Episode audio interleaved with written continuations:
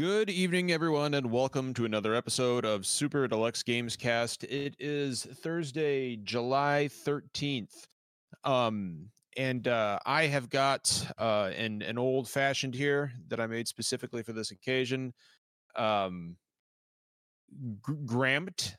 I, Grant. I can spell. I fat fingered the keyboard. I promise I know how words are I love spelled. Grant. Honestly, honestly, I like I like Gramped Stompner better, or whatever the fuck you were gonna put in there. Like Grampt I like it. Stomner. Gramp, Gramp Stompner. Gramt Gramt is like a a fucking uh, Delta rune name. Honestly, Gra- Gramped Stompner is actually uh, Earth Two uh, Grant Grant Stoner. The, That is like joke. What- Grant- and Finn's gone. He's out for the night. Finn's- Finn's like, look, look, Grant, look, Grant, Grant is allowed to make these jokes. yeah, No, no, Um, no. I'm not. It's not because why. Look, I'm I'm for a lot of things, but I'm never for misspelling our guest's name. Derek. that's what it really is. Gramped Stompner. So, uh, guys, uh, our good fa- our good friend Grant Stoner is here. Uh, Grant does a lot of the journalism shit. Uh, he's always doing a journalism somewhere. What's up, buddy? Hello, how are you? Thank you for having me. I am much better now that you're here. True. Um, guys, video games. It's been a week for video games. Um, but we've when is it not a week for video games? you know what? Sometimes, Finn, I wish it wasn't a week for video games, but this week was definitely a week for games. We've got the Microsoft, uh, we got the Microsoft trial to talk about. Finn, what are you wearing? I'm Those are called sunglasses because he's Uh, a cool guy. His future wearing must the be coolest. His sunglasses. future's bright. Um, There we go. hey, we got a first time chat. Hello, welcome. Uh, so we're gonna talk about that. We're gonna talk about what we've been playing. Um, we're gonna and uh, Derek, we had We're another. gonna, topic we're gonna talk. well. We're gonna talk accessibility some because accessibility stuff because it's is, uh, this is accessible. important. Yes, it is. Yes, Yeah. and uh, that is, uh, of course, I can think of nobody better to talk about it than Grant. So, um, uh, uh, and Grant, this is like your what seventh or eighth time on the podcast. We Like, stopped No counting. Is it? No. I don't think it's Like- that much, but but It's- uh, it's you've, been- you've, it's you a have lot. graced us with your presence quite a few times, and I'm very happy has, about that. he has. It's Thank always a good time when you're on, bud. Thank you. well. I we always will- enjoy coming on. I know, I, I know you do. I would feel the same way if I was you. Um, so I, so we'll we'll we'll we're going to kick it off with what we've been playing as we always do. Um, actually, wait, no, I've got a question Okay. for Derek. Oh no. Derek, I, not even so much a question as a request. I'm going to need you to tell me a little bit more about that gumbo. Oh yeah. Um, I made I made some gumbo today. Uh, because as you can tell from my voice, I've been sick today. Um, it was much worse this morning. I mean, I sounded like Steve-O. Um, but I was like, you know what is perfect when you're feeling a little down? Is something with a little heat, something with some intense Mhm. flavor. I Mhm. made some gumbo. Uh, I did not have any seafood on hand to add to the gumbo, uh, which is a little Perfectly sad. okay. You can do chicken andouille. It's that's fine. and that's what I did. I did chicken and andouille sausage. Um, you know, it's very traditional gumbo, I'm right? sorry. One I- more time. What what did you call that sausage? It's on andouille, isn't it? Andouille. andouille. Andouille. Andouille. Okay. Andouille. There's an L. Somebody's, There's a pair of L's not in from there. No- somebody's not from Nolans. I'm a I'm a Kentucky boy, and we we pronounce them L's like in Versailles. Um, sales. There's a city in Pittsburgh uh, called Versailles. yeah, we have a Versailles, Kentucky too. Yeah, and everyone makes fun of us. But that's Yeah. just that's how we pronounce it. Versailles. Pennsyltucky, Pennsyltucky. Let's Derek- go. Yeah. Derek, you're the Derek, you're the wind in my Versailles. But um, very very traditional. I appreciate that joke, John. Don't worry. Yeah, Thank you. I love I love you, John. Very traditional choice of ingredients, right? I, I made my roux right from scratch, real dark. You know, you got to stir and, and simmer that for a long time till it's like dark chocolate before you actually add any of your liquids. Um, you know, I did not know that you. Add, I did not know until right this moment that people add chocolate to gumbo. Uh, some do. I don't. Um, but, um, but yeah, you know the the classic uh, uh Cajun mirepoix, right? Celery, green bell pepper, onion, uh, a little jalapeno for a little extra heat. What about a little Um, okra? Put- little put a okra, yep. in there. Got some fresh okra, um, which I love to use. That's It's that's actually my pronounced okra. shut the fuck Then up. shut the fuck up. Um, I still I I need to try making it with filé powder, which I know is another way that it's commonly done, and I've never done it that way. I've always used okra, but um, but yeah, and just I, I never skimp on my seasonings. It was good. It was a really good, and I was tipsy uh because once I got it um finished and just left it on the stove to simmer for another hour, I was like, let's have a little um let's have a little bourbon, and I hadn't eaten anything all day, so it didn't take much. Uh, but I tell you what, good gumbo tastes even better when you're just a little tipsy. So I mean, that's that's pretty. I, I feel like literally anything feels better when you're uh, when you're a little tipsy. that might be Most true. I don't classic know. New Orleans food is always enhanced by a little tipsiness. Yeah, I think that's how Or it's not. designed to be It's fine. eaten, honestly. But but no, I'm feeling a lot better this morning, right? I've had a couple of good naps. I've eaten. I'm hydrated. You know, I'm um I'm- Hydration I'm is key. I'm really glad to hear that, Derek. I am. I really drink glad I to it. drink one of these giant jugs every day. And as you can see, I'm very close to the end. Now I've got one more question for. I've actually got a, one more question for Finn, and we'll get going. It's not a video game related question, but Finn, uh, all this talking about gumbo has me thinking. So, Uh-huh. you- are you familiar with that Ralph the Baker guy on YouTube, Finn? I am not. You're not. So he's this guy who's from New Orleans, and he does all kinds of like cool recipes on his Blackstone. Right? He's got a real thick Cajun accent. Right? Derek knows what I'm talking about. Yeah. Every every time he finishes a sentence, he either says he either says now or baby. Like do like like yeah, you know that tracks. like like is that how people is that how people Yes. in New Orleans talk? Like Yes. like like he's like slap some more butter on there now. Put Yeah. that parsley so on there now. that- that is that does is not how Cajun me. rednecks That- sound. Yeah. That is definitely a thing some people uh, use to uh, uh, like accentuate and punctuate their own sentences. Yes. I was just wondering because it's like literally every fucking sentence. It's either all right now or put it or, or like you know put that alligator on there, baby. Uh, Yeah. Like like like it's just it's so fucking endearing. I love that guy. Like Ralph the Ralph the Baker is fucking great.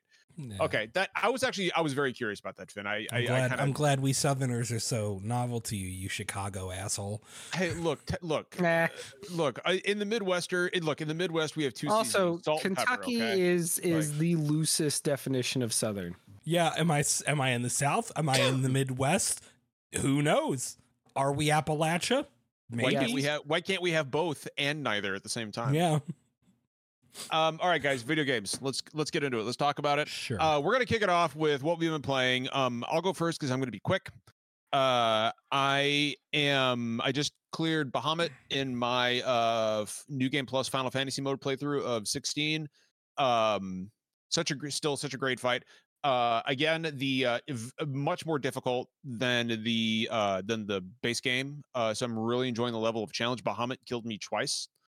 Um, and uh it just en- enemies have a lot of health and they hit hard and there's no more um there's no more command prompts whenever a cinematic Yeah, flash or evasion You have to go by the color. yeah so it's like yeah so it's it's definitely and finn you're doing a new game plus playthrough and would you agree with me that the challenge is dramatically ramped up Oh yeah, no, it's it's it's definitely remixed in some really good ways. Even just the way that normal enemy encounters can suddenly become a lot more deadly because they'll Yeah. just randomly throw in an iron giant in the mix for no Well, reason. and, and that's the thing finn is like I, I'm, I'm like, I love like Final Fantasy 16 is a 10 out of 10 for me. My first playthrough. I'm actually even having more fun in this playthrough because there are even more classic Final Fantasy monsters that show up more often, like Ahriman type enemies and Iron Giants and Flans, and like so. It's it's it's been a blast. It, it, I'm having a lot of fun.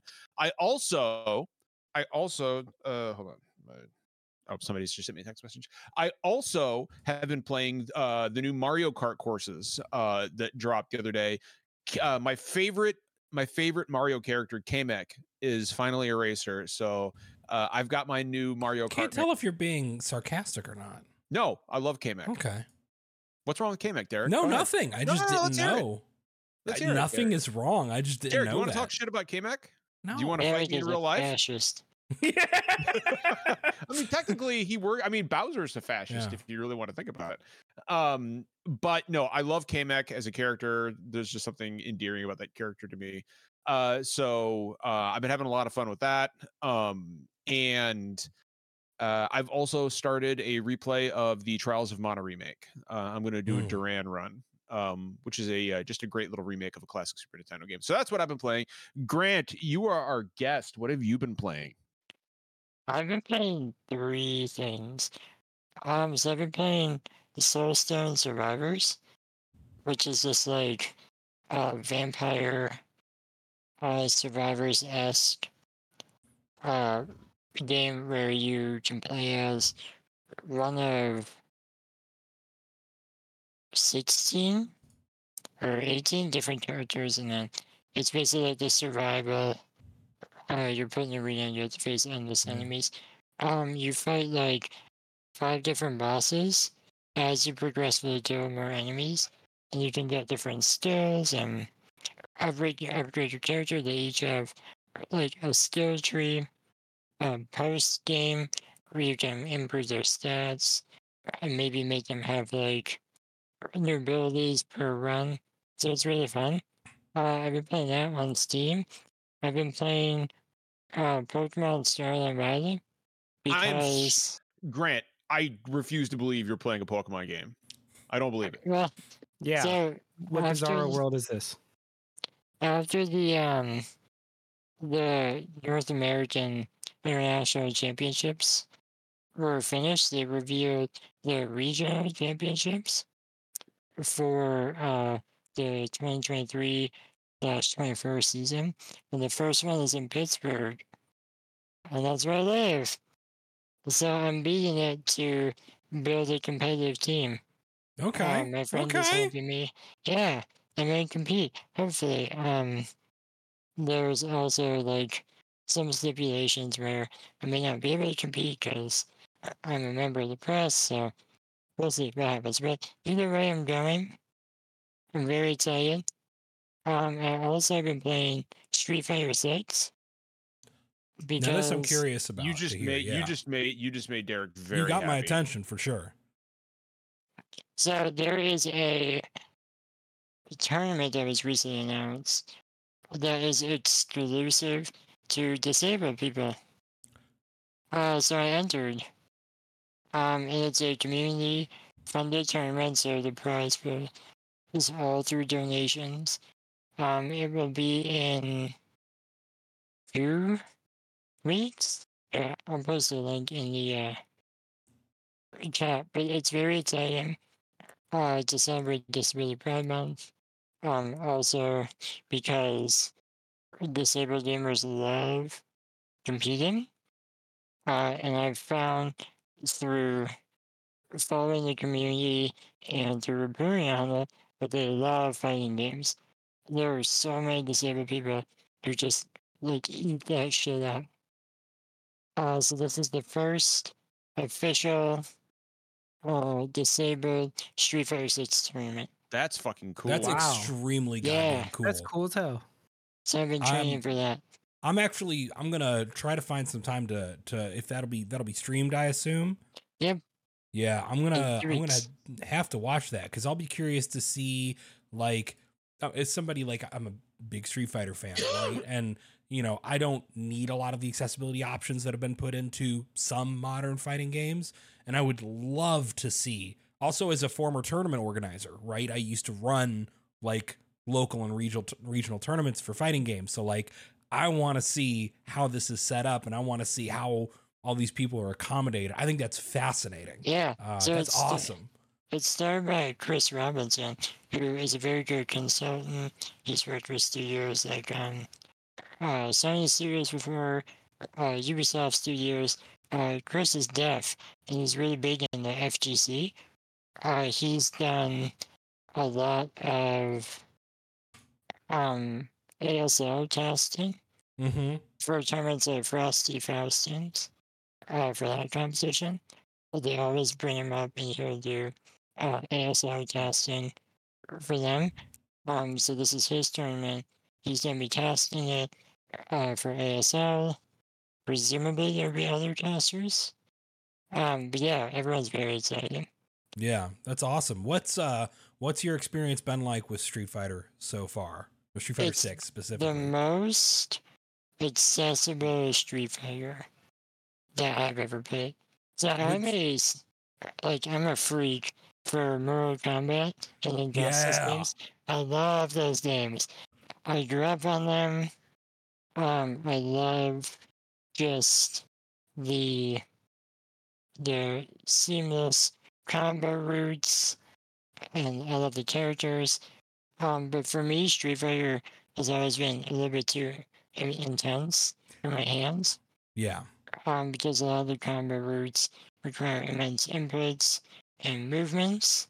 And with um modern control scheme, it's the first Street Fighter that I've been able to effectively play without issues. So it's very entertaining. Yeah. I Good I really taste, hope though. Yeah, yeah. I really hope um not just Street Fighter, but that future Capcom fighters because Capcom Capcom's always been my my favorite company for fighting games. I mean, I, I grew up on you know Street Fighter, on Darkstalkers, on the Versus series, and like whatever else they put out alongside Street Fighter. Like, I really hope that they look at what they've done with this, and I, I hope that they they expand on it. Um, because I love sharing the these these worlds, right? The, these interests with people. Um, God, you should have seen. Was it last week where I was talking about um trying to explain the lore of Mortal Kombat to John, and he just Dude, couldn't. It's I can't fucking no, please don't even bring that like I dude, no. Like I I'm still in I am still in physical pain from that fucking discussion, dude. like I don't get it. I don't get it. Like like okay, okay. Sidetrack Fighting here games are just quick. the most Okay. comic book like Yep. So, fi- video games because. I need I need Grant's input on this, all right? Because this is something that has actually bothered me since we fucking had this conversation, okay? Okay. So in this new rebooted Mortal Kombat world, Liu Kang is literally God, right? he's, He's one God. of them. Correct. Yes. yeah, He's God. Okay. Well, he's So- one of them. yeah. Okay, so if Liu Kang is God, then if Jesus Christ exists in this world, is is he Liu Kang's son? And is the crucifixion a fatality? D- d- Two things. Your whole premise is flawed. Yeah. Two things. Um, Mortal Kombat Liu Kang uh, is not God God. He's just a God. So he's a small G god. He's a small G God. Yeah. He's one of the elder Yeah. gods. God. Yeah, Oh, think- is like- like- John, were you asking these questions when Raiden, the Thunder God, was around? Like, Yeah, No, because I didn't fucking think about it, Finn.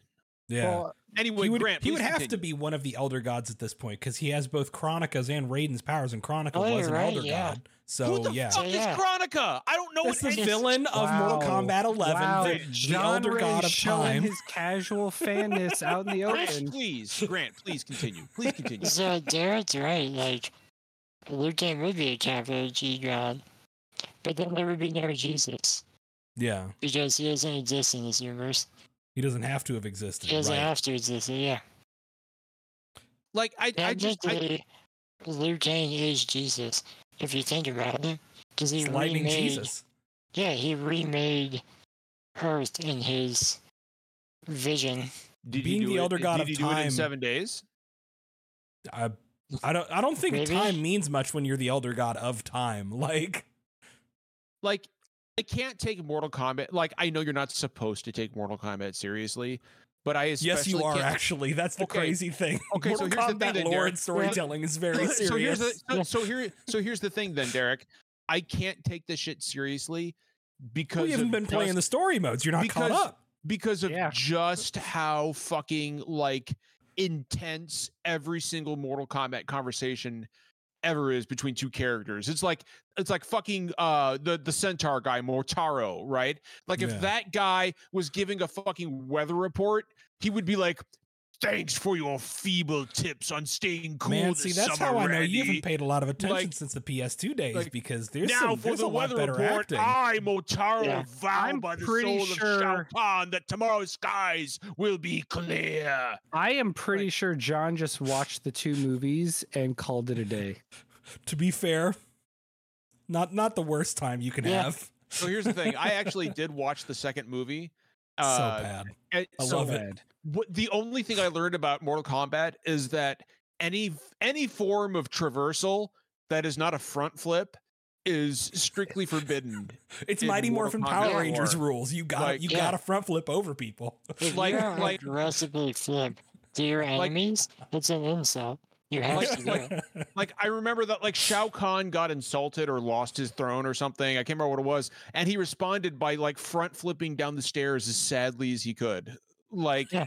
that's what he did. Like that's my that is my only memory of Mortal Kombat. We're gonna make John play all of the modern Mortal Kombat story modes, nine nine X and eleven, and get no, caught up. No, no, Yeah. I'm not. I'm not. Yeah, I'm not. dude, no, we're Derek. Derek, you and I both know I'm not going to do that. They're good.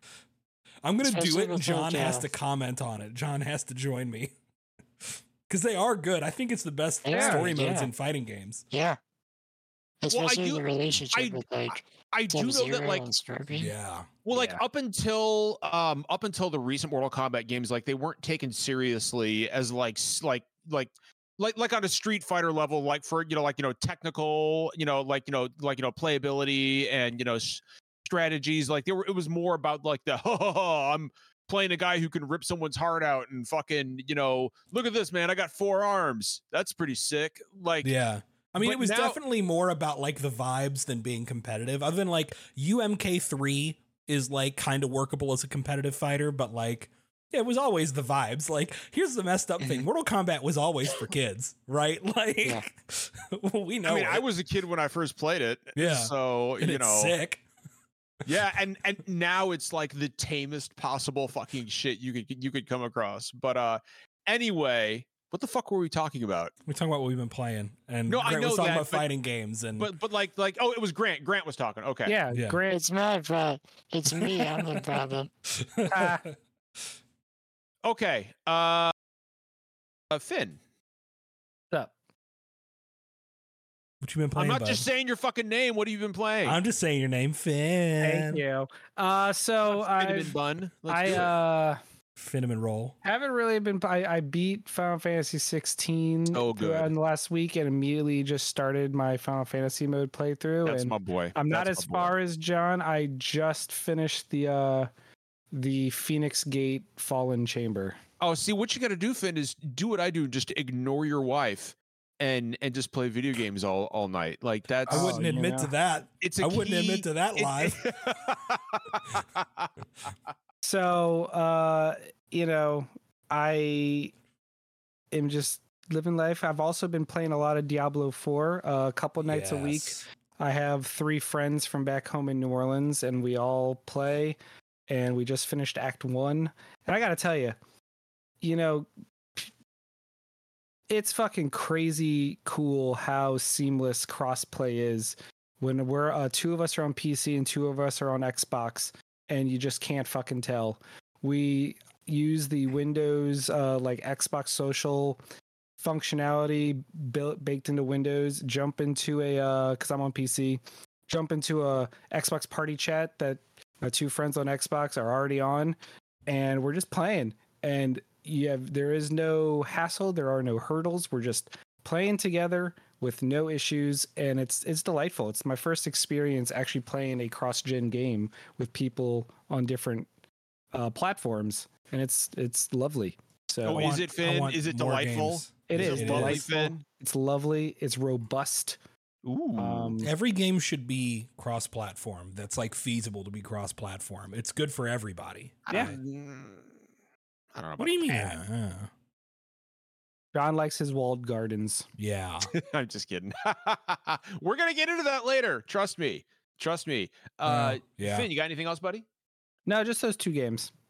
But both of those two games are pretty significant time investments. So hmm Hey, I want Um, to I want to give a quick shout out to Maddie and Chat, one of our two newest um, oh, mods. I gotta also the, mod Maddie here. in huh? the uh, in the SDGC Discord, which I will say hovers around 400 people, and you should absolutely join if you're not already in there. Uh, can we get a uh, can we get a Nightbot in the um, in the Discord or in the chat Bloop, bloop. here?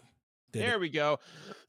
we value and highly pride ourselves on progressive values like inclusivity and positivity uh, and mental well-being. And um, if that sounds like your cup of tea, plus Final Fantasy, come join our Discord channel. Also, the Please. space is actually meaningfully moderated in the kind of way that giant platforms simply can't be. So It is. It is. We crack the fucking whip. Like we're fucking. We're we're fucking we don't on that have shit. to crack the fucking Like- whip, but if something happens, like we We're on- decide yeah. what is right, not like I've what is on the from our- list of rules. I, I'm I, I started the podcast and I've been banned from our Discord five times. Yeah, Like I'm just kidding. I have not. I actually really Like- miss like the old days of message boards when it was like you know five dudes who were friends who who started it and were all the moderators and you know they would just ban people because the vibes were bad and it's just like you suck get the fuck out of here like But that was no, actually genuinely the best yeah. time of the internet And as our Discord has grown, we've needed more mods. We brought on Bronson and Maddie, but honestly, our community is so wholesome and pure. and Delaby too The- and Delaby too. And um, you know, our, our our community is so wholesome and pure that we don't have a lot of issues. So please come join our Discord community. I think Rar just banned you again Did he if he knows what's good for him. he said six times Wow, that sucks. um, that sucks for me and for you guys. Uh, all right, and uh, Derek, let's uh, let's let's let's finish off with you. Yeah. Um. So I, exactly the same as Finn, right? I finished Final Fantasy 16. Um, I'm so happy you did. I think Tuesday night I finished it. Um, and I I had a really good time with it. Um, I am obviously like not as like over the moon about it as as John is. Um, I had a really good time. Uh, it is a game that I am going to be thinking about for a long time, and the ways that I like it make me think, and the ways that I dislike it, and the criticisms I have are again criticisms that make me think rather than you know. And I think that's so much more interesting to me, right? To have a game where like you know, even if I criticize its handling of like some major women, like I have a lot to think about how the game handles like its its extended cast of women, right? And think about like, well, these characters were done really well, and this one or two were done badly, you know, mid, or at least mid is just so fucking yeah, like good. it's dude. excellent. Like, you know, I fucking um, you know, Vivian, right? Like Vivian Tarja, dude. I dude, I gotta think. I gotta think for Tarja. um, you know, Karen, excellent character. You don't see a lot of her characterization coming. Um, but like, right, like the, the things, even my criticisms of it are things that make me think. Um, it's been a fascinating game that that I cannot stop thinking about from an accessibility standpoint, which I'm going to hold on to for for later, probably to say more. Um, but like I keep finding myself thinking about like how those aspects apply to such an execution heavy game. Um, uh, I would say it's hard. Like John, you were asking me where it ranks for me, right. Yeah. which where is falls in the pantheon. Yeah. because like me and ranking is a little different because like nine is my favorite, six is my second favorite. That's very clear. I've got like a tier right under that where it's like five and twelve, and I can't decide which I like more. But those are like my my tier three, and then my tier four historically has been um four and ten and eight, and sixteen is going in that tier four because it's like I can't I don't like it as much as 5 and 12, but I like it a lot. You know, that's my these are games that are I think special to me even if I have problems with them. Well, the thing Um, is, is, is like there's like aside from like like everybody's got that one or two Final Fantasy games that they don't like. But let's be realistic. Aside from two, I like almost all this franchise. Yeah, I think Well, two's the but- only one's a bad game. well, here's the thing: two is the only Final Fantasy game that is objectively a bad game. I would say so. Yeah. Like and like for all the shit I give eight and twelve, I like I understand they're they're they're they're great games. They just eight especially just doesn't do things that that that are pers- I personally like, but I can appreciate the game for what it is. But like Um, like I so I reviewed Forspoken for us, right? And I did. said in my review of Forspoken that like I thought it was fascinating how much of Final Fantasy 15's DNA made its way into Forspoken and it was clear that this team, right? Cuz it's the same um what's the name of the team?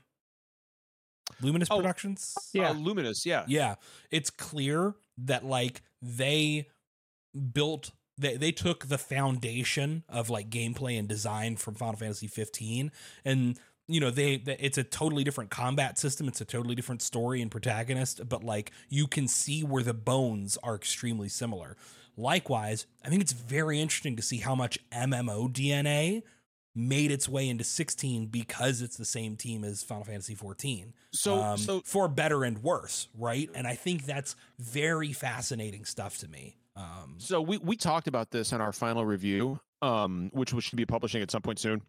probably um, tomorrow. Pr- Yep. Yep. Yep. Probably tomorrow. Um, what I will say, and uh, eh, Grant, you ha- Grant, have you been able to play Final Fantasy 16 at all? I have it. Well, I do have a PS5. I can't use it, Okay. Um, which which I'll be which- able to in in December. December we're gonna get we're we're we're gonna get into that. Um, but uh, so 16 and and Finn and Derek both know what I'm talking about here. So I'll just kind of like explain it to to uh, uh, to you know the the chat and Grant here is you can tell this was made by an MMO team because every time you accept a quest, like it everything stops and it says quest accepted. And you have to listen to this little musical jingle. It's like do do do do do every single time. And then when you're turning in an item to complete said quest, even if the, like it opens a menu and makes you pick the item and give it to the person, but but the item is already highlighted, so it's just there. And it's you the only thing in the box, it's so it's like we could have skipped this. And it's, It's like just and an it- excuse to hit two more buttons. Yes, and and like as much as I love the game, like Finn and I were talking about this in the review. Finn's like, I don't know why they did this, But it's because it's built on the bones of 14, Yeah. right? Because 14 as an MMO, I mean, dating back to when 14 first released, that like flag system for like a key quest item that then the and the box popping up, like that's their way of confirming you have the thing. And Right. we really don't have to do that these days, but when they're building 16 off the bones of 14, like a lot of desi- design decisions that are completely taken for granted about 14 are just going to replicate themselves in 16. Um, Yep. And again, like it's it's just fascinating to see because some of it works really well and some of it doesn't, and that's okay. I think that's that's a really interesting game. I wish people would cool their jets about being weird about any criticism of the game. the the, the um, discourse about this around this game, both the discourse has gotten just been awful. distressing. Um, I do wish we could just be like, this is a cool and fun game that has some issues, and that's okay. Um, Like, Not liking the game doesn't make you a monster, and liking the game doesn't make you a misogynist. Like, yeah, guys, this we, is not guys, the wizard game, down. folks. We like, got- yeah, we we got- got we we got to calm bigger- down with this. bigger shit. things to save our energy for. It- uh, uh, Um, and two things before we move on, Derek. One, can we give a shout out to Gav because Gav is fucking awesome. Oh. Gav's excellent. Yeah, Everyone I loves love Gav. Gav. and and two like at this point it's not really a spoiler um uh, this game like for as for as much as it fails a character like Benedikta it also really ra- it, it also really introduces um an incredibly powerful gay gay man gay character in the form of dion Oh yeah, Dion. fucking, I love that. Love that Bahamut uh, just makes people gay between Yeah. Fang and Dion. Like, good And, job. like- Here we go. and and they do not shy away from dion's you know they could do more with it, right? Like I've read, I've read like Kenneth Shepard, right, said in a in a Kotaku article that like he wishes that they did more, and I see that side of things of like it's it's relatively chaste and it's it's not super focused upon, but at the same time they did refuse to cut that kiss that same in, in kiss, yeah. order like the in order to get the game like sold in territories that ban homos- depictions like of homosexuality. Saudi Arabia. Yep. So it may have been, it may be a small thing, but it's a small thing they stood by, and that's a whole hell of a lot more Yep. than Disney has ever fucking done. Yep. So And also, also Dion has one of the coolest story arcs in the entire game, and he's also just one of the game's biggest. I mean, Bahamut, like he's fucking Yeah, he's fucking Bahamut, Bahamut. like but uh, yeah. Anyway, But yeah. Derek. Derek. so anyway, else? Final Fantasy 16, and then I've like Finn, I've also been playing Diablo 4 now that I've finished 16 and feel like I can move back to Diablo 4. And I like Diablo 4. I'm working on Act 2 right now. Um, I am a sucker for these games. I am a sucker for like the story and the lore of Diablo. I've loved them since the original game. I remember waiting for Diablo 2. I remember I remember buying StarCraft and having the insert of the jewel case having the like, you know, coming you know, later in 1998, Diablo 2, and being so excited. And the game got delayed two more years after that, which felt like an eternity. A two year delay feels like nothing these days. But um, um derek is so the reason i fell off diablo 3 as hard as i did is because the game was overloaded online with hacked weapons and and cheaters is that the case with diablo 4 have they been able to like I'm not s- having those issues. But like okay Diablo 4, I mean, I think if you if you just wanted to play Diablo on like a casual level, right, not be a part of the fucking meta game and the seasons, like if you just wanted to drop in and play either single player or like couch co-op with friends cuz you can do that. Um and, and like and not think too hard about the online aspect, you absolutely can. And I think 4 is 10 times the game that 3 is. okay Four is what I wish three had been. Um, like so far, narratively, aesthetically, like gameplay design, it is. Uh, it's what I want out of the series. perfect So perfect all right well um derek do we want to talk about um accessibility first or do we want to talk about microsoft and the ftc let's get Microsoft out of the fucking Okay. way. all right let's do it Because we're all I'm tired of this down. shit. Let's do it. Yeah. Let's do it. Now, Reb Valentine uh, has been on this uh, really well. Uh, There's a couple of a couple of excellent journalists, serious fucking journalists. Um, a reminder of why games media is so Yeah. important. I mean, right? Derek, to be fair, we've got a serious fucking journalist on the podcast. We right? do, we do. Yeah, I'm Um, nothing compared to compared to them. There. I don't like to Silence, play the Grant, You're a serious game. journalist. I will hear. I will hear nothing else. I don't like to Um, play the comparison game because everyone's doing different work and a lot what- of people what- are doing so what- important what- work.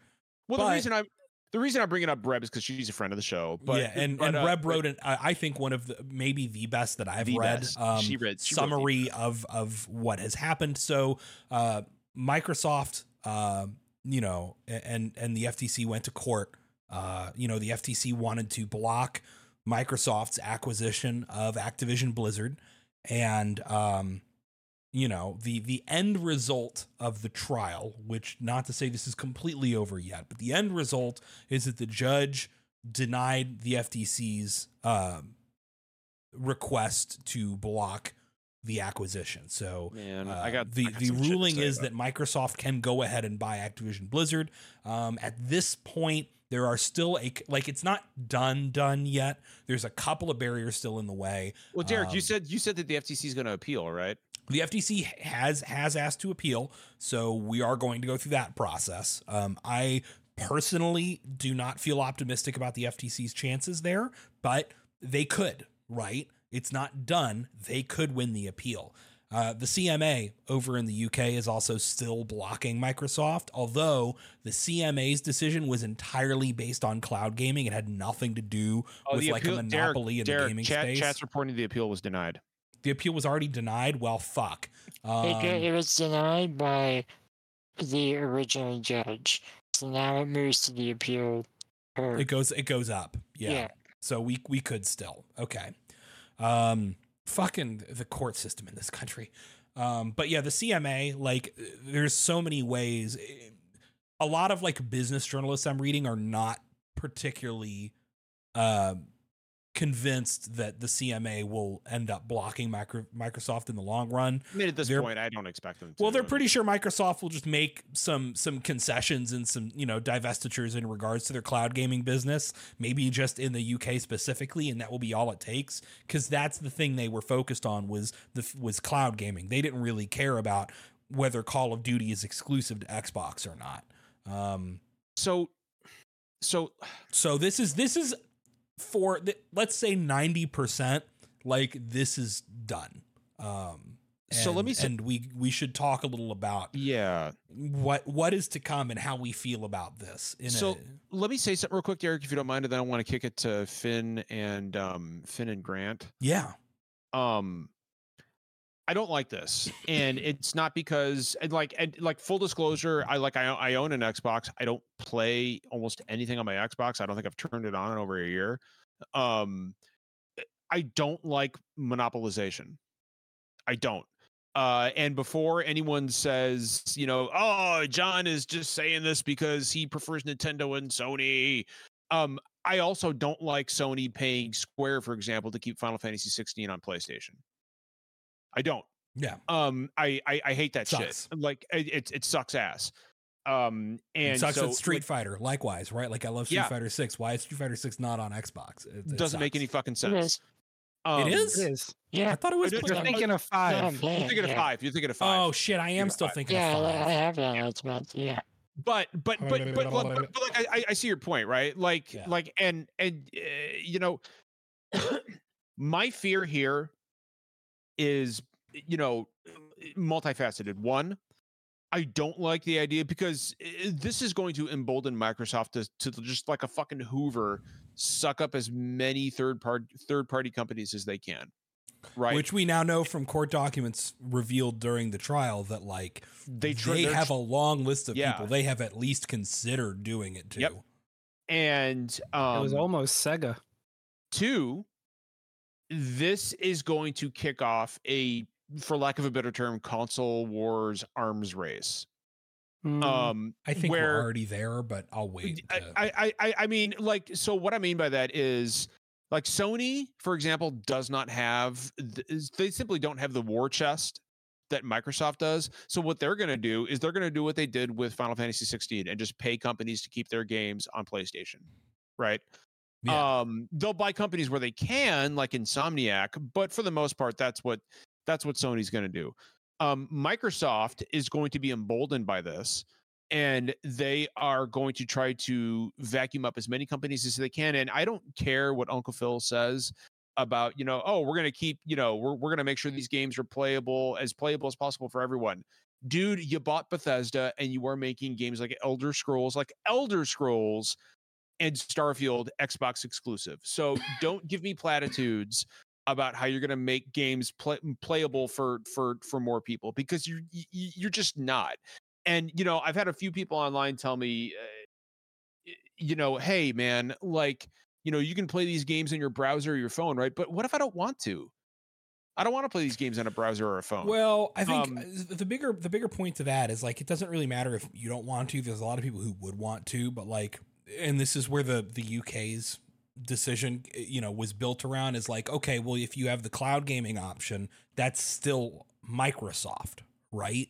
Um, you know, well, and and Sam, that's that's a thing we've we've already talked about, right? Is that like Sony money had in games to be off of Xbox specifically also sucks. And that's why I think like we're already in this arms race and the, Sony and Microsoft are doing it in two very different ways because Microsoft has the money to just buy develop like tons of developers and publishers outright and Sony doesn't, but Sony has the relationships necessary with other Japanese Well, companies I- especially right, to and I'll make say those this kind again. of deals. I'll say this again. Sony paying Square to keep Final Fantasy 16 it off of Xbox shit. sucks ass. That sucks shit. Like that's garbage. That's bullshit. And uh, you know, I I I, am, I want as many like obviously every developer is going to have first party studios, but I want games playable by as many people as possible. Um, Yeah. And and you know, I don't like Sony doing it. I don't like Microsoft doing it. Meanwhile, Nintendo's just like you motherfuckers do your thing. Um, but uh, if, Finn Grant, what are your what are your reactions to this? Because I'm I'm I'm not thrilled with the way that this is taking the uh, or or at least with the way I fear this is taking the industry. Grant, Um, I'm not a fan of mega monopolies of any kind. Yeah. So if Sony were doing this, I'd be mad. I mean, they're kind of doing it, like you said, with exclusives and things, but like they're not buying companies. Um, Nintendo doesn't care. Yeah. Nintendo could Nintendo could couldn't give a shit. That isn't here.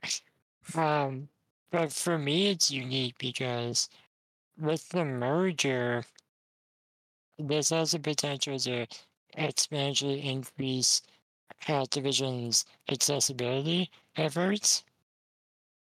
So even though Xbox uh, publicly shares all their accessibility information with the accessibility guidelines, like look it you can take uh, free courses that they offer, which train you uh, in accessibility game design. Hashtag not sponsored.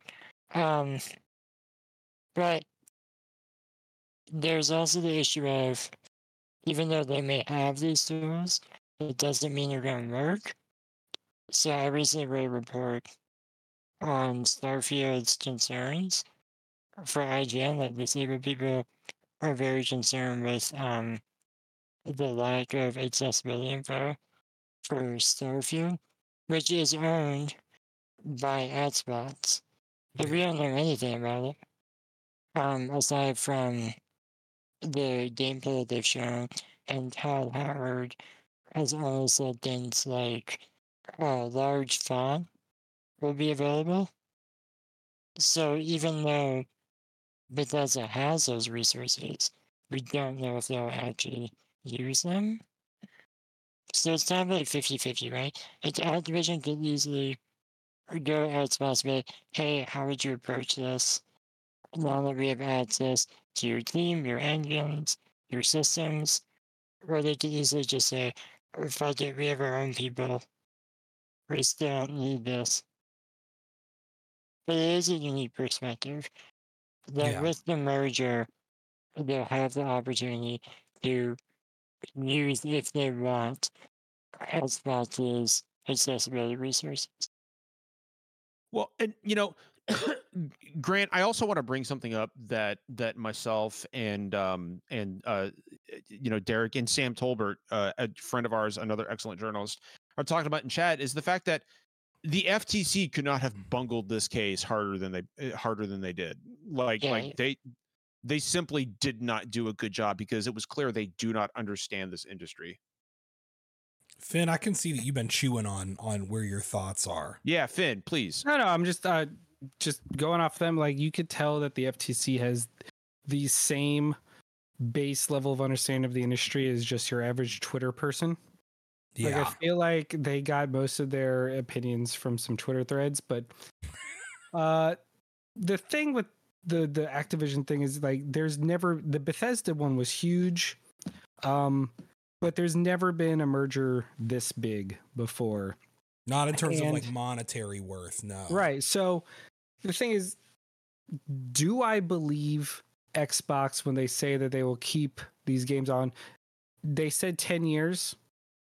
In 10 years, will Call of Duty still be the juggernaut it is? I mean, there's always ebbs and flows, but I'm just it's it's a little weird because Minecraft is the only other game to my knowledge offhand that uh Microsoft has kept multi-platform.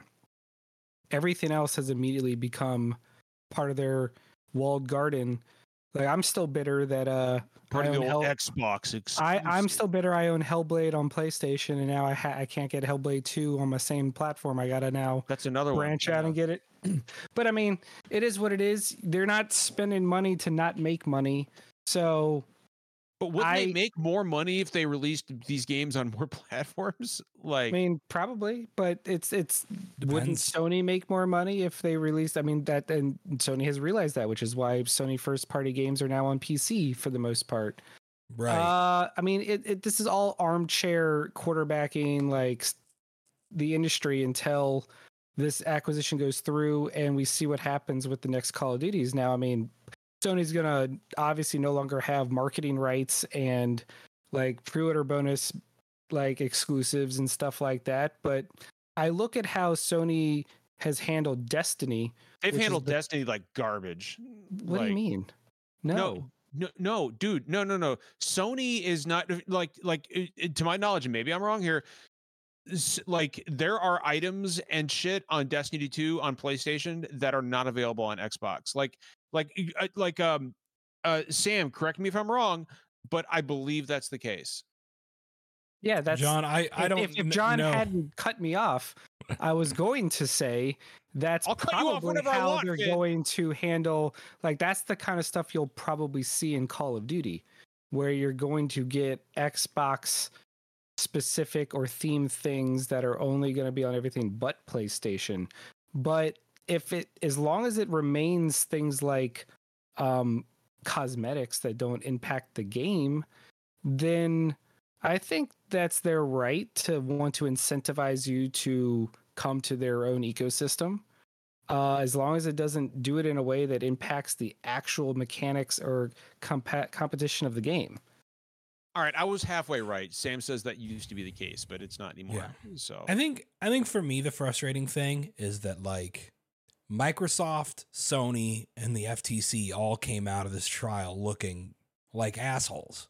Yeah. Right? Like stupid Yeah. fucking assholes. Um like no one got out of that uh, looking good. Like there Yeah. were no good guys. Microsoft tried to go in playing the good guy, right? And the problem is we saw way too many documents, way too many emails that show exactly the opposite of the thing they are publicly stating, right? Which is all of this, all of this right now, the good guy act, the 10 year pledge is a necessary front and a necessary attitude in order to eventually crush competition, right? They talked about spending Sony out of the market, right? They had a list of uh, of of developers and publishers that they considered buying that was miles long that we know that they lied about, right? Like reporters reported on this stuff at the time and they lied publicly about like we now know that their statements were false. So now like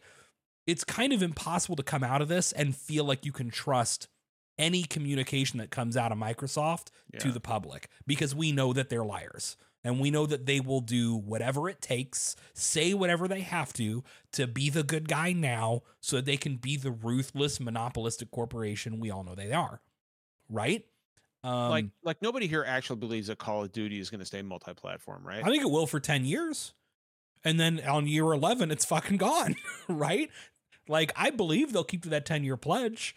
But the, the, the part of that that's missing is as soon as that, te- they're not going to renegotiate that shit. It's gone at year 11. You know what's funny Um, is that as bad as everyone comes out looking from this, like Jim Ryan still sucks the more than all Yeah. of them. PlayStation, PlayStation sucks shit because PlayStation came in trying to play these really bad faith victim cards about yeah. you know, Yes, oh my did. god, we're so you know, we're in such a weak position, and you know, fucking Call of Duty is uniquely, and it's like Call of Duty is not the reason PlayStation is in as powerful a position it's as it's been, and it's I thought it's there was a report there that said 20% of PlayStation owners buy it because only of Call of Duty. Call of Duty. really, Yeah. huh? Yeah, where they said like 20% of PlayStation owners, their only game that they play is the annual Call of Duty Mhm. release. That's wild Yeah. to me. But I mean, Call of Duty's huge, right? Like, there's a reason all of this has focused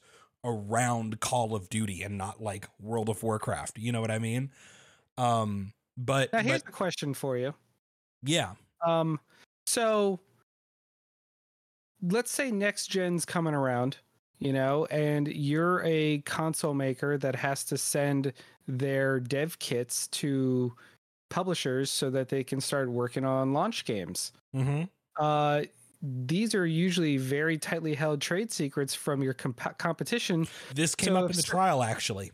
So yeah, yeah. So if Sony uh, wants a new Call of Duty made for PlayStation Six, they have to give Microsoft all of the details of their new system, so that Microsoft can then build around what they know their competition is doing. Like that part sends. Uh, yeah. Well, that's already kind of true for my or for Minecraft, though, right? Like, Is it?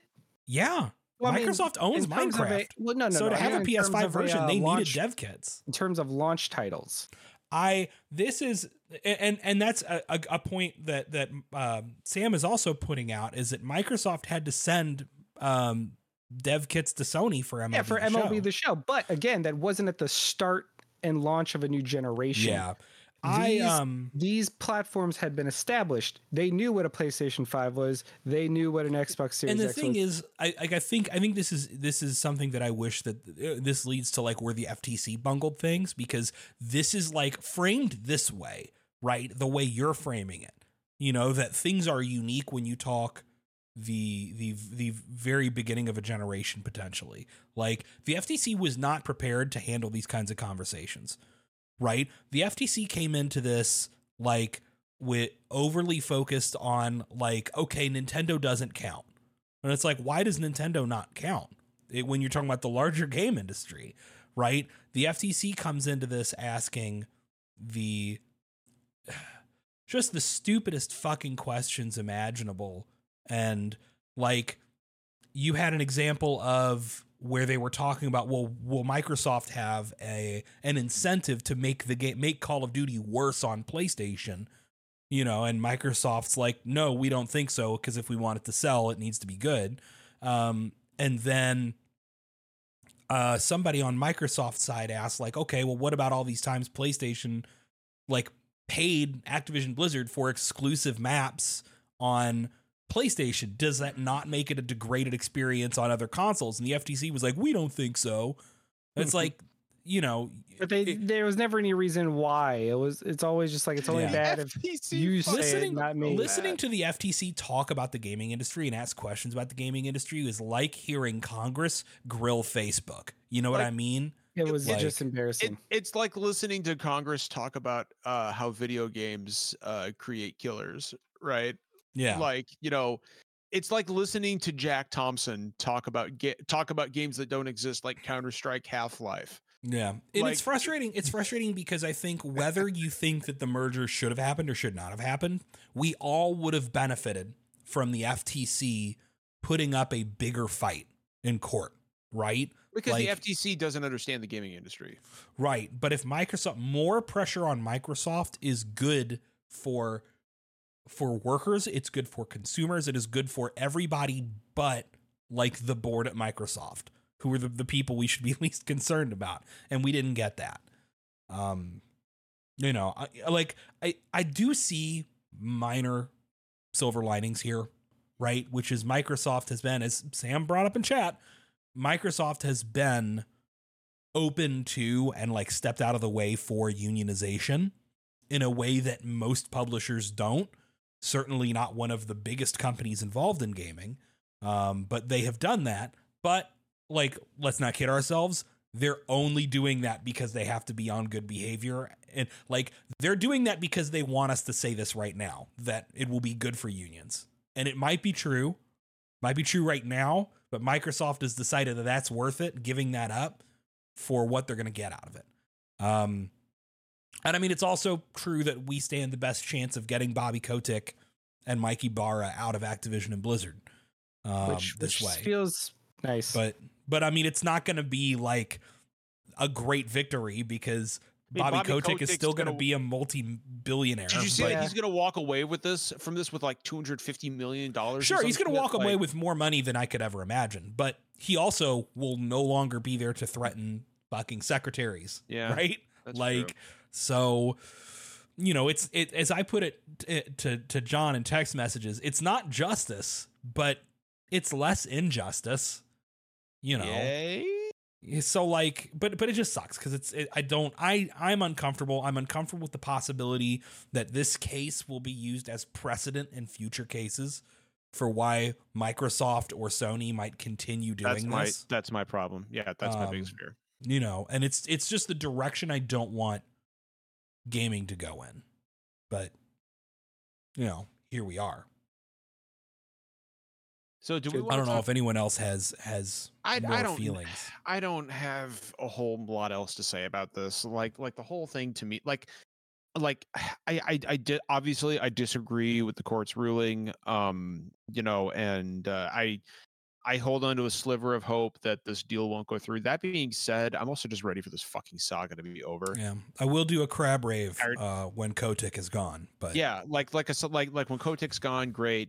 Aside from that, like I'm I'm tired of hearing about this shit in a way, right? Like it's dominated the gaming. Well, it's gonna keep happening, bud. Like, wait till it's I- wait till wait till Sony or and Microsoft are in a bidding war over Ubisoft because that shit's is- coming. there is no bidding war against Microsoft. Sony Well, yeah, Sony can't. people yeah. keep forgetting that PlayStation's doing well, but Sony will never have the cash Sony's a company's on not hand. that. Yeah, I mean, like it's it's I mean, its Sony's market doing- cap is pretty good. doing a lot better than they were six years ago, but yeah, its market cap is pretty good, but like in the grand scheme of things, they do not have the cash to be, No. you know. Like if they were to go and try and buy Square Enix or whatever, They're and no one, try. no one could. No, of course not. But no one could say anything anymore because how do you complain to Sony after Activision Blizzard goes through? Yeah. Uh, but the other thing is, like, what's stopping Microsoft from keep buying because they just won the Activision Blizzard trial? You think you're gonna win against them because they decided to pick up uh, Bandai Namco? Like, I don't know. Well, so so to be fair, it is there. There are a lot more hurdles for an American company to buy a Japanese company. Um, it's still possible, obviously. Uh, it's not quite. It's not as easy. Um, but here's the the, the wild card is Nintendo buy SquareSoft or a Square Enix, and then go back to making. Uh, Won't uh, happen. I know, I know, it won't happen. yeah. um, but uh, anyway, uh, Grant's gonna be right back. Um, but yeah, uh, he's he's he's got to he's got to do something. Yeah. Um, but Meanwhile, meanwhile, can I just say, I don't. Uh, this is an aside, but I mean, if we're gonna buy time before Grant comes back yeah, anyway, please. Um, we're over here talking about these fucking corporate giants pissing it out over, you know, what seventy billion dollars, you know, to buy Some Activision. disgusting fucking number. yeah, it's horrible. Um, but uh, you know, th- what I what I did love to see is um. I don't remember exactly how this came out, if it's like a thing that Nintendo put out themselves or what, but there was a we we got to see like the pay scales for the the executives at Nintendo and like Nintendo's top uh executives are not paid that much. Nope. Well, I it's mean- actually pretty surprising. Like, isn't is it? Correct me if I'm wrong. Was it Miyamoto at the top at, at like two and a half million? Like apparently? Nintendo Japan treats their their people incredibly well. Yes, consistently when we hear about Nintendo, not to fucking carry water for a giant corporation, but Yeah. consistently what we hear is that their wages are higher than average, that they are There's no crunch. they are they yeah, they don't crunch, right? That their like labor like hours per week is a lot lower than most of the tech industry, than most of the workforce in Japan. Like people who work at Nintendo have actual work-life balance in a way that's kind of rare in the Japanese economy right now.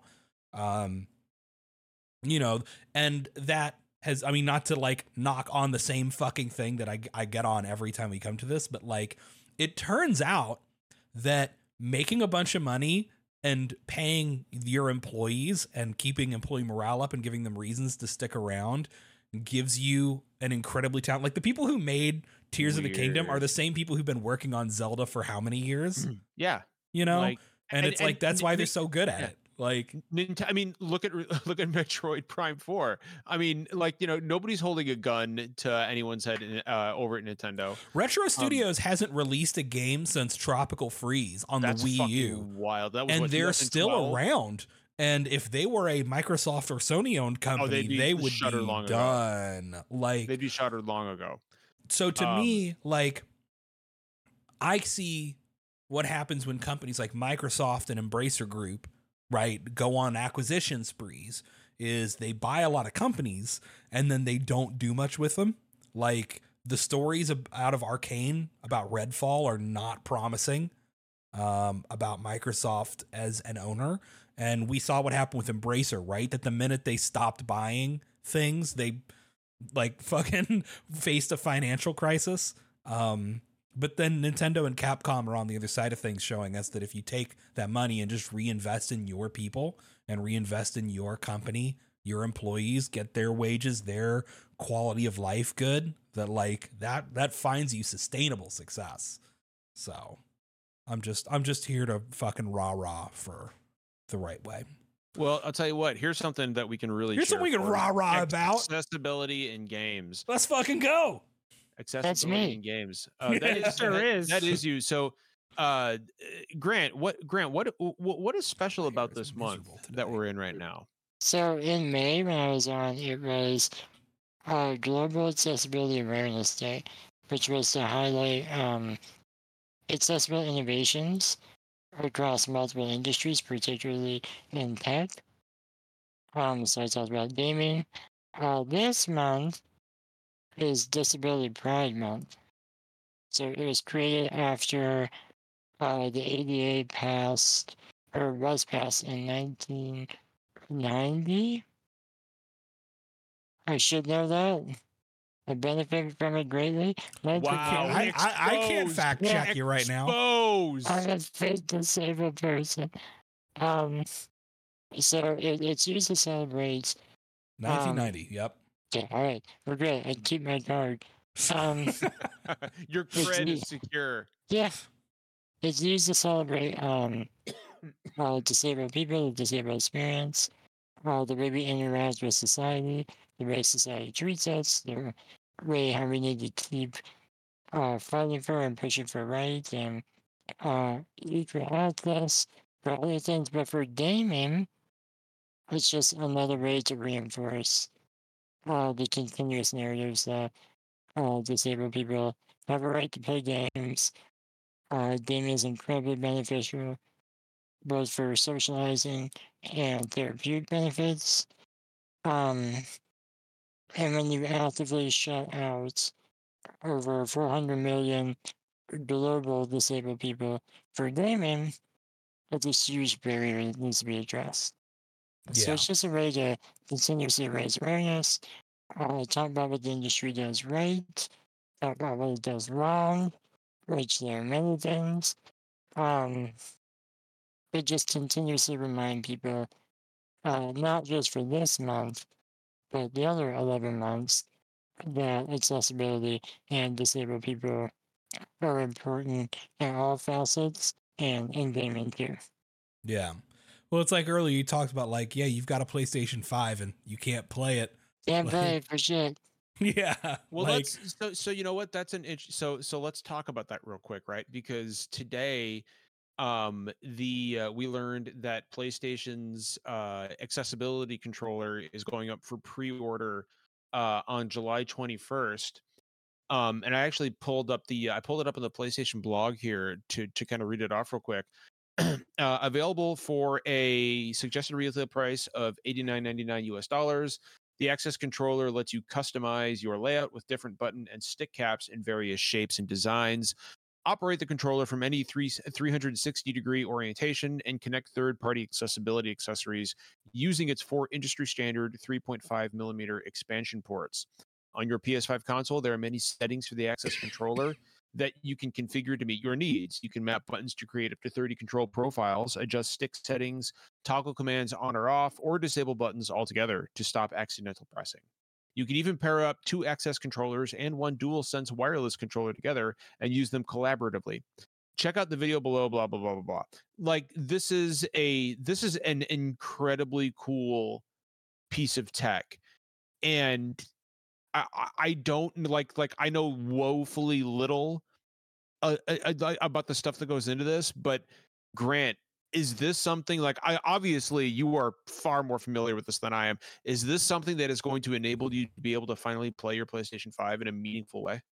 So I'm hopeful, but we don't really exactly know yet because we still know like button sensitivity. We don't know stick sensitivity. They did show in the video uh, you can adjust the sensitivity and the dead zone of each of the three sticks that it comes equipped with. But again, we don't know how sensitive the buttons are. Um, we don't know like total cost yet because presumably one controller probably isn't enough to fully access the PS5 library um, because it only comes with one stick, um, not all the buttons. If I remember correctly, like I don't think you can have all the face, all the trigger and bumpers, and all the D-pad buttons.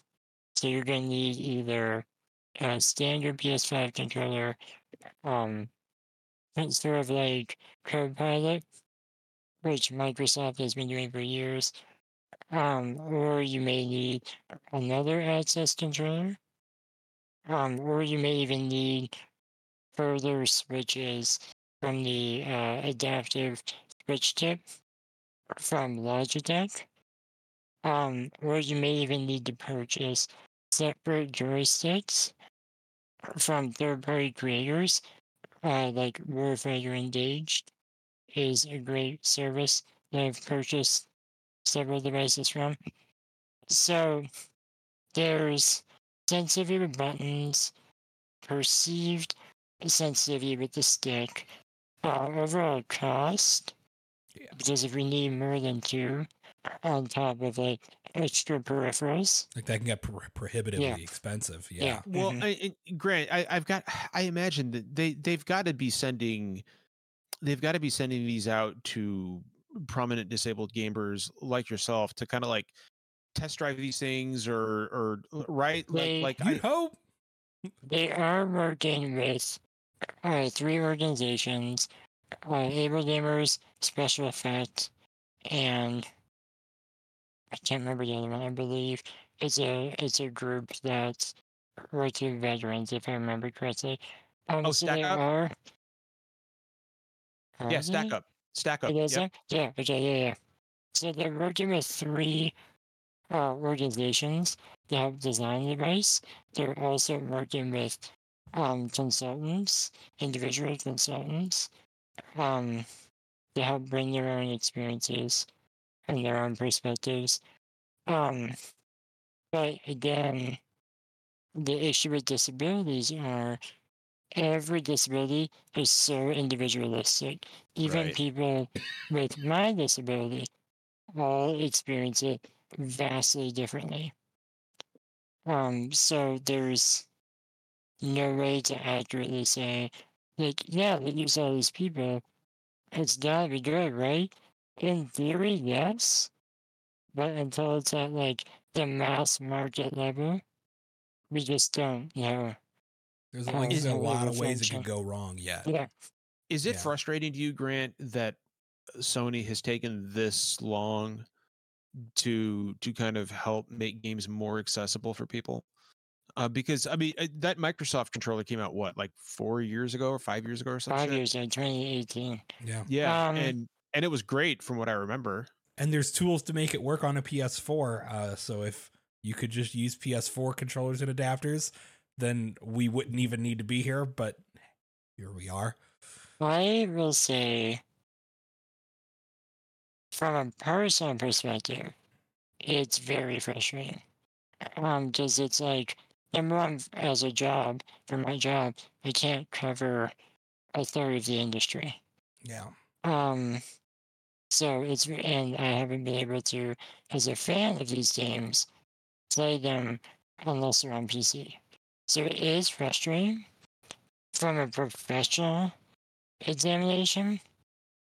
PlayStation, in terms of accessibility, I would say is leading the industry. Interesting. With a lot of their big games for Yeah. sure. Yeah. Their studio and software accessibility is I don't want to say vastly superior because it's not fair to the other companies who are doing great work.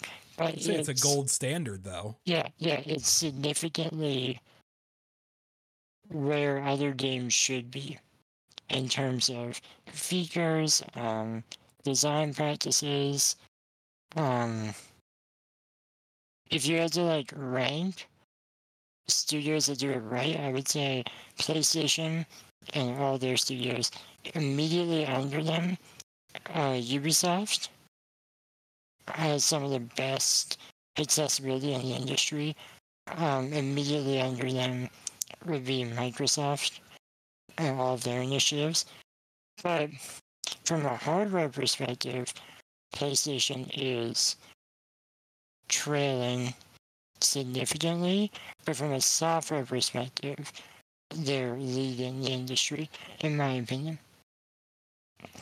Which I- feels to me like a really weird dichotomy because you're right like they their major AAA first party titles were some of the first to truly pioneer these really in-depth and uh well thought out accessibility options so you'd think they would have also realized the importance of working on it from a hardware perspective and it seemed like they just did not want to put equal effort into both sides of this of the coin. We also don't know about like um budgets and Yeah. because th- those things are for designing an entirely new controller. It could be expensive. Um, there's also uh culture. So Sony's a global company, and so is Microsoft. But Microsoft is primarily US based. Um, disability around the world, particularly in like Japan, is not treated. I don't want to say with the same respect, but it's treated significantly different than Yeah. here. Um, it's not the same priority we're trying to make it. right, and now you're dealing with layers of cultural. Um, I don't want to say ignorance because that's rude, but cultural like uncertainty of how to approach accessibility. Yeah. um cultural like lack of information like they may not have the entire uh, resources to fully create these devices without outside assistance which they may not know like where to look for um like another thing like uh with Final Fantasy 16 the option for subtitles are called hearing impaired subtitles Right. we Which don't- is not a phrase to use. Yeah. No, we don't use impaired anymore. But um, they didn't mean to be offensive. It could have just been a translation issue. It could have been you know a bunch of other factors. They obviously put it in, so they care about it. But the language used, you know, is not what we use over here. Yeah. So it's it's it, it's a bunch of factors as to why PlayStation may have waited this long compared to Xbox. Yeah. Well, and it's interesting. You bring up, you know, Final Fantasy 16. Um, you know, I, I was, I was, wa- I was, I was gonna ask you. to this is this has yeah. been an interesting one because it's it's one that I've been as I played through it, you know, and granted, I'm coming from the perspective of of somebody who's not disabled in any meaningful way, um, but like I find myself looking at and asking myself, like, is this enough on various you know aspects of the game. I knew from the beginning that like okay this is a game that's very execution heavy right? So like what combination of like adjustable like settings and adjustable difficulty and adjustable like control options are you putting in for people with either like motor or executive disability right um that game is visually incredibly flashy and i could see it being very unfriendly to somebody who you know has epilepsy right? Or, or or suffers from other forms of like you know seizures that aren't specifically epilepsy whatever. Um you know and it was like can you can you reduce those effects um the motion blur was really strong and we have um a, a new a newfound acquaintance who was telling us that like the motion blur was so bad that it was something that that she was just unable to play the game until they thankfully recently patched in Yeah. the ability to adjust that Yeah, I was Um, gonna say that was a new update. yep Yep. um That's what that was. they um the game does not have like custom mappable controls it has preset layouts and they added some more layouts and they've said that that's like a stopgap until they actually add in like remappable buttons but like being able to let people map their own controls is a big step and and letting people play the game however it fits them right on top of accessibility controllers I do want Um, to bring up too, because a lot of people always say, "Well, why why do you care if it's on the system level? Because you can remap uh, everything on the system level across all three major consoles." yeah Because you never want to rely on system remapping. yeah It's maybe it's just best if it's an option everywhere right Yeah, yeah. There's a lot of like people who would just say it's on the system level, you're fine.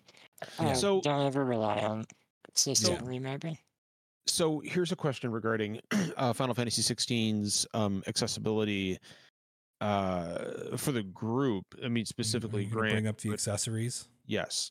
Okay, I've I have Um, opinions on the accessories. So. Uh huh. so- I think we're so- similar.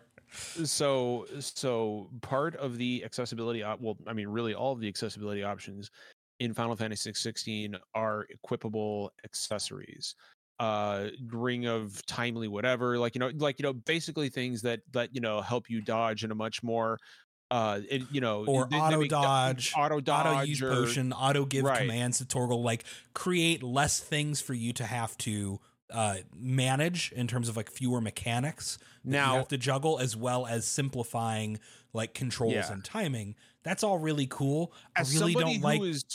able-bodied i i appreciate the effort but i imagine that this is not satisfactory to a lot of the disabled community they should have just been options.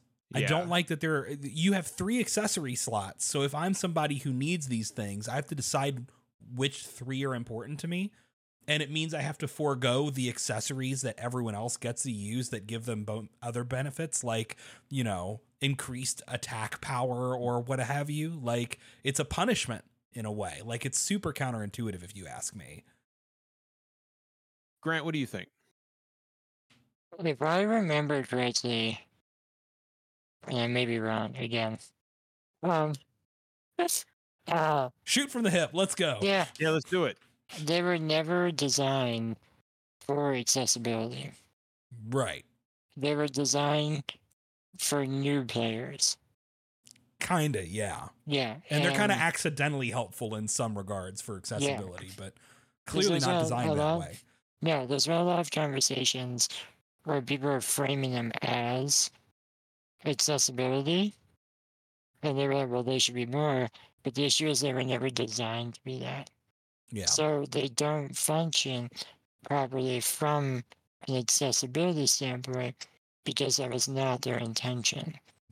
He wanted you to use those rings to just like progress skill wise naturally, and that as you became more comfortable, you would remove them and introduce yourself to the full mechanics. I don't think he ever wanted or expected people to beat the entire game with them without Yeah. removing them.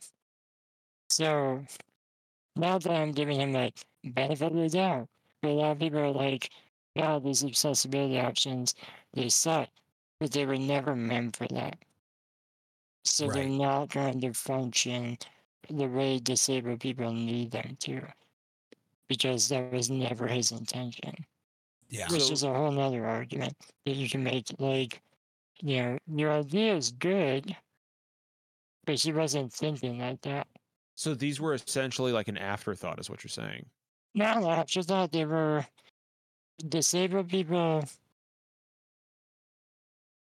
Those accessibilities are not for someone like Grant; they're for someone like my wife.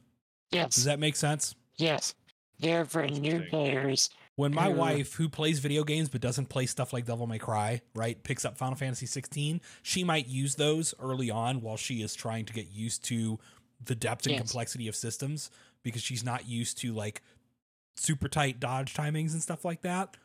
And then when she gets better at the game, uh, she's going to take them off. Those are training wheels. They're not yes, thank you. you know, right. they're not accessibility options. It's a good So- analogy. okay, that that makes more sense And So some of those not- things could work like that if they were implemented differently, but or if they're- they were it's baked not into the game afterthought. proper. yeah. Yeah, it's not an afterthought because that was never his intention with them. It's just disabled people, unfortunately, incorrectly assumed that's what they were for, Yeah. but they never were meant for that. Hmm. Hmm. and and like i kind of I, I i my request to our audience to our listeners is like the next time you're playing a big game right like think about you know uh, we as i'm gonna assume that like i know we actually have like a, a, a decent number of disabled like listeners and viewers um, but for our our larger like you know not disabled audience like i want you when you play games to to think about these sorts of things Um, and it's not about finding reasons to tear games apart. You know, it's kind of like the stuff I was talking about with Final Fantasy 16 earlier. Like, if you love games, it should be interesting to you to think about the ways that these games are and are not accessible or approachable to different types of people and how those problems could have been solved. Right? If we're going to like the the Dark Souls needs an easy mode is like Yeah, the it's the lowest it's the lowest form and like if that's what it takes to get people start talking that's what it takes. But that is the lowest form of the discussion. The more interesting form of the discussion is what ways does a game like Dark Souls offer people the ability to customize their experience and how could we further do that right? It's not as simple as throwing you know a, a, a half damage multiplier on everything and calling it easy mode and calling it a day. So Yeah. So th- think about these things The one thing I always encourage people since I started writing about accessibility is if your answer to any like difficult situation like Elden Ring or Dark Souls is just throw easy mode on it. Imagine like you have a wound on your arm. It's kind of gross, but this is the best analogy I can come up with. You have a wound on your arm, right? Easy mode is the band-aid. And you slap it on, you still have to treat the wound. You still have to maybe get stitches, maybe antibiotics. You have to clean it. Easy mode won't heal the wound. There's no doubting it'll help you, but the bigger issue still isn't solved just because you have easy mode in the game. so, like Elden Ring, for example, there are enemies that are only um like understood, I guess, through audio indicators. Like the Black Knife Assassins. yeah When they go invisible, you have to listen for their footsteps. For deaf and hard of hearing people, no easy mode is gonna fix that. For blind and low vision players, Elden can be very, very dark.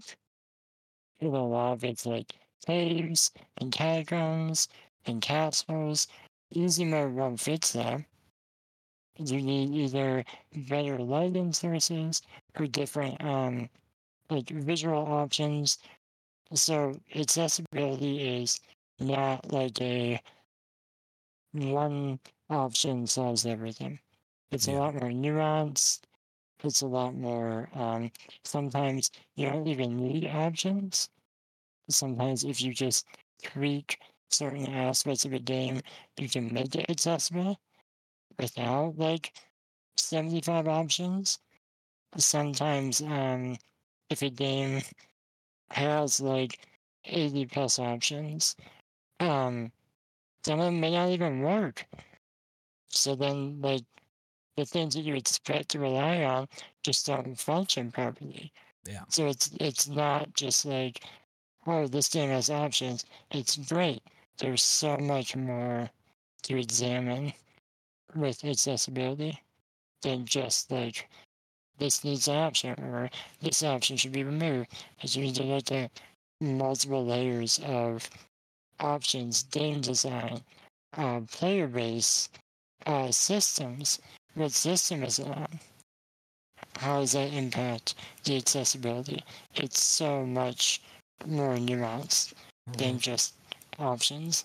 it's an almost infinitely complex subject Yeah. Mm-hmm. So, but you know, people who who love video games, right, as a as a hobby, as an art form, as as you know, however people choose to engage with it, you know, I think what I'd like to see more people do is start treating like looking at accessibility as a part of their analysis of the art form, right? Like people even casually can talk about graphics and frame rate, right? Can talk about art style, can talk about music, you know, because these are things that people are attuned to thinking about when it comes to movies and TV, you know, they're attuned to listening to music in general. So like that's those are aspects that they're able to talk about and think about in their words and how it impacts them. And I would like them to start thinking about the mechanics of the game itself, right? And and how these sorts of things, you know, there's this great lightning bolt moment that happened in my head a long time ago when when I was first getting introduced to this subject about like, oh man, like games like like turn-based RPGs, right? Or like strategy games and simulators, you know, are inherently more friendly towards a lot of disabled folks than, you know, a lot of the the action games that I really love because if you're playing something like Pokemon or or Dragon Quest, you have a menu and you can you have that like you're not getting penalized for an execution barrier, you know? And that is such a basic realization to come to, but start thinking in those terms. And like, I think you'll come to love the art form more, right? When you think about it this way, when you think about it critically, I think when you think about how we can do better and expand your understanding, like you learn to love and appreciate this industry even more. I don't know. I Yeah. think you're right. Yeah. No, it's no, it's. I mean, uh, honestly, it's um, it's an issue that is uh, personal to all of us, but no more personal. Like, like eh, not anywhere near as personal to someone like like like we all have disabled friends, right? But but at the end of the day, Derek, Finn, and myself are able-bodied individuals, and Grant is not. And so, Grant, I'm really, really I'm appreciative here. What's that? I'm not everybody. Shit. I well, damn. Oh, It's we right. weren't supposed to tell him. Wait, when? Spoiler When alert. happen? spoiler alert um no grant we greatly value your insight uh Thank into topics like this and so Thank you. um i'm really glad that i'm really glad that you joined us tonight um Thank you. it just it wouldn't have felt right talking about it without you here um we still do Grant, sometimes, but but You do a but good not job. but well well not as good as you anywhere near as good as you and grant if people want to see real journalisms um uh where where can people find you on twitter um and blue sky because you know fuck twitter but Oh, I hate. Blue things. Sky's not Uh, in a great spot at the moment. Sky's But fail. is it not is it not It's I haven't- not. It's just. I'll give it, but like, I don't even know my Blue Sky handle. I don't even use it. dude. Give don't. up. god are we gonna be forced to go to fucking threads If you want my prediction, I'm not going yes. to threads. If you want my honest prediction, give it like six months, and Threads will be the dominant platform.